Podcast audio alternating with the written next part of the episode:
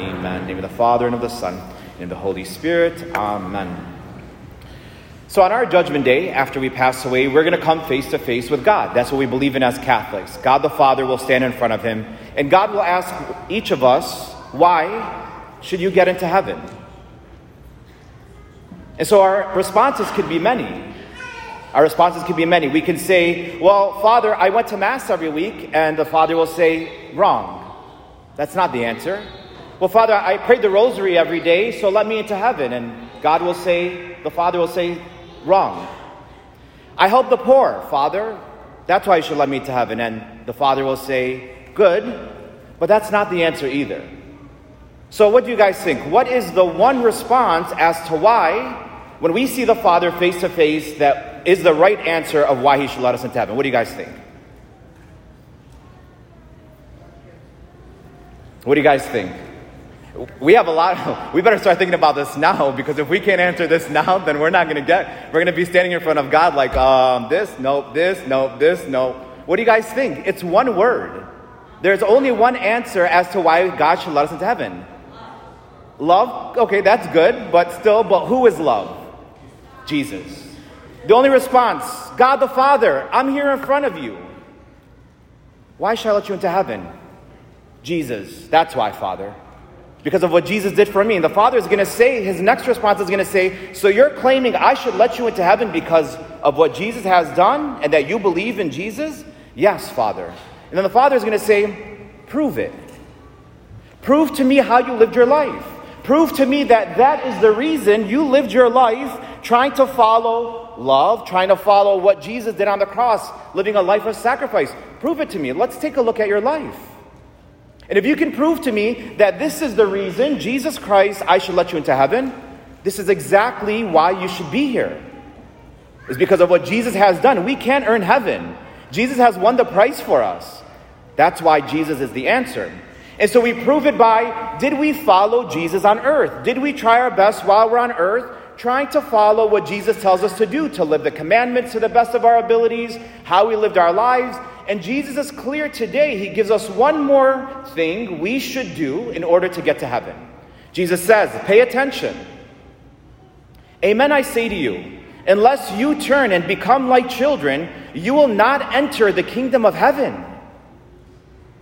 So we show face to face in front of the Father. We say, Let me in, Father, because of Jesus then the father is going to say, okay, let's take a look at your life. Were you like a little child?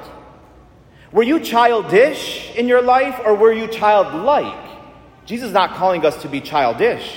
He's saying, have the purity and the love of a little child. And if we haven't lived our lives as little children, childlike simplicity, the father is going to say, You didn't listen to what my son said. Again, there's a difference between being childlike and being childish. People who are, who are childish, we all know some.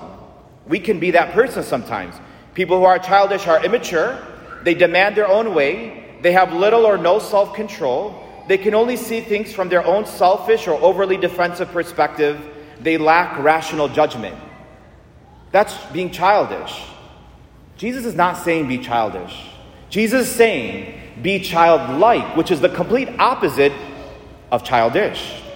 So, what are some signs of what does this look like, Father? I want to get to heaven. We're all here because we want to get to heaven. Father, what does this look like? This childlike simplicity. What does this look like? What is Jesus calling me to do? And in order for us to learn what that means, I'm just going to talk about a few things of what that looks like.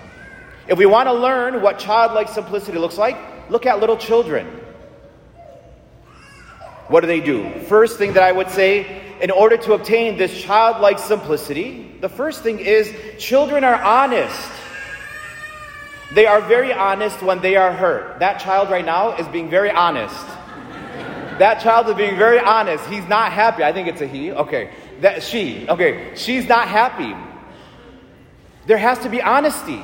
Look at how the father picked up that little child and now is leaving. God does the same exact things to us. When we're honest, we feel we can be honest with God. We get the Father's attention when we're honest. We get God's attention when we're honest.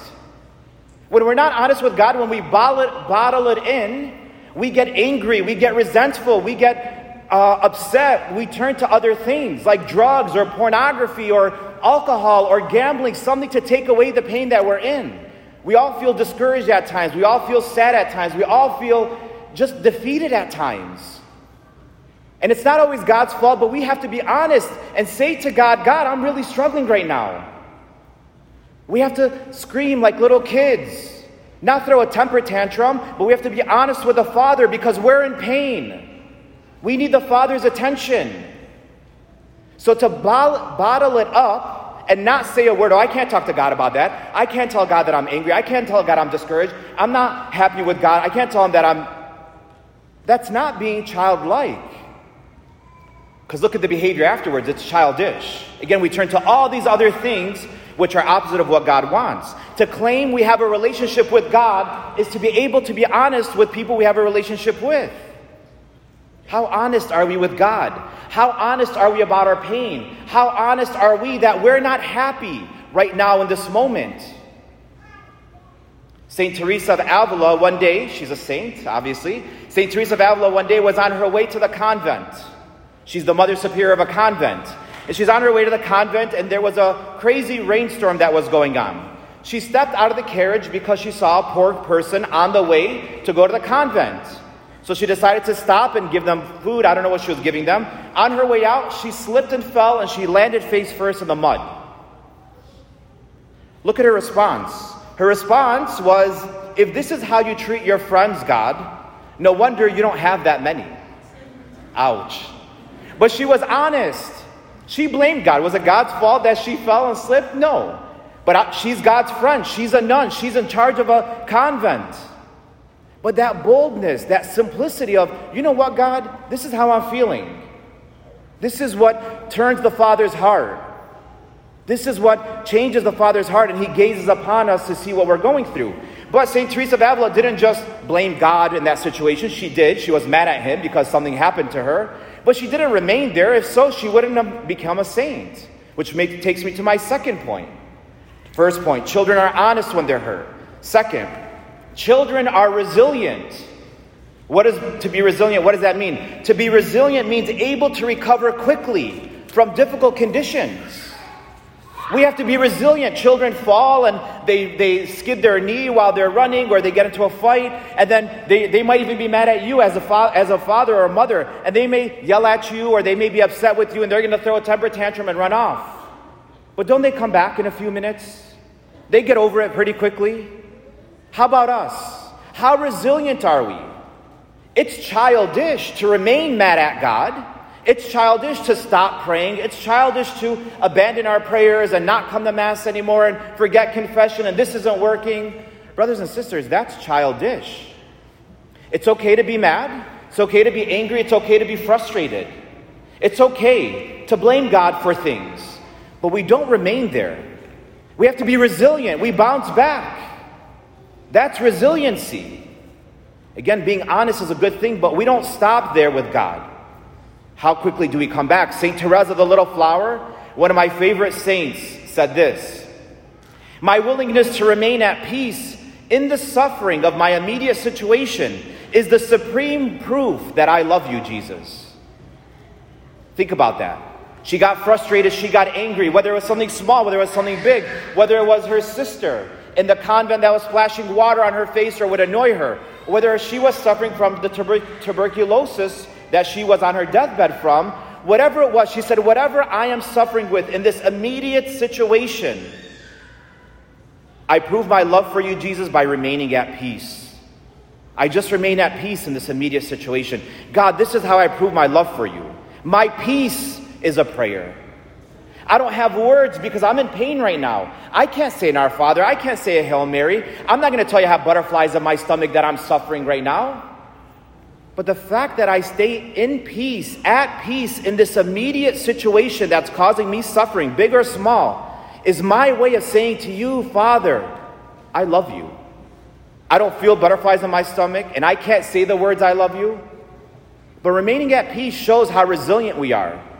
If we fly off the radar, if we fly off the handlebars when things go bad in our lives, big or small, we turn to drugs, we turn to alcohol, we turn to gambling, anything to take the pain away. We get frustrated and remain in that frustration for days and months.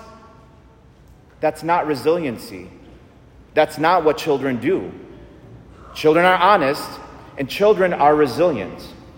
And finally, the third part, the third thing that children children are not complicated. Children stop trying to understand why. At some point, you have, you know, we all have those little kids, right? Why? Why? Why? Why do I have to go to bed? Why do I have to do this? Why do I have to do that? We do the same exact thing. But at some point, the kids just get tired. They get tired of asking why. They just accept things because I'm the father and I'm the mother, and this is what I say. And we too, when we feel hurt, forgotten, disappointed, discouraged, sad, anxious, or flat out crushed or destroyed by small or big sufferings that life throws at us, we want clarity, God. Tell me why. Why is this happening? I need closure. I need to know why. That's not being childlike, brothers and sisters. And we get, it kind of just intensifies our anger. It intensifies our anxiety. It intensifies our depression when I just want to know why. Children just say, you know what? I'm tired. I'll trust you. You're the mom. You're the dad. I may not be happy about this, but I'm tired. I surrender. And that's what it's called. That's what we're called to be like. At some point, again, we have to surrender. Sometimes there is no why to the why we're going through what we're going through. But we must surrender like little children in order to enter the kingdom of heaven. You know what, God? I don't understand this death in my family. I don't understand why I was almost walking down the aisle in marriage and this thing happened into my life and my marriage is. I don't know why, and I'm not happy about it. But God, I will not mistake your protection for my rejection. For I will not mistake your protection for rejection. I don't know why this is happening and it doesn't feel good, but I surrender it to you. So I can heal and have the true peace which I need, which only comes from surrender. So today in today's gospel, Jesus says, Amen, I say to you, unless you turn and become like children, you will not enter the kingdom of heaven. Like little children, children are honest when they are hurt, they are resilient in times of suffering, and children are not complicated and we too are called to be the same if we truly want to enter the kingdom of heaven. Many of us will come forward to receive Jesus in the most holy Eucharist today. What will Jesus find in our soul? A childish soul that will not be able to prove to God on Judgment Day that they want to enter heaven because they refuse to be like little children here on earth? Or will Jesus find a childlike soul that will be able to prove to God on Judgment Day that they want to enter heaven because they became childlike here on earth? Brothers and sisters, sit here for a minute and make a decision. As always, the decision is ours. Are we like little children? Amen.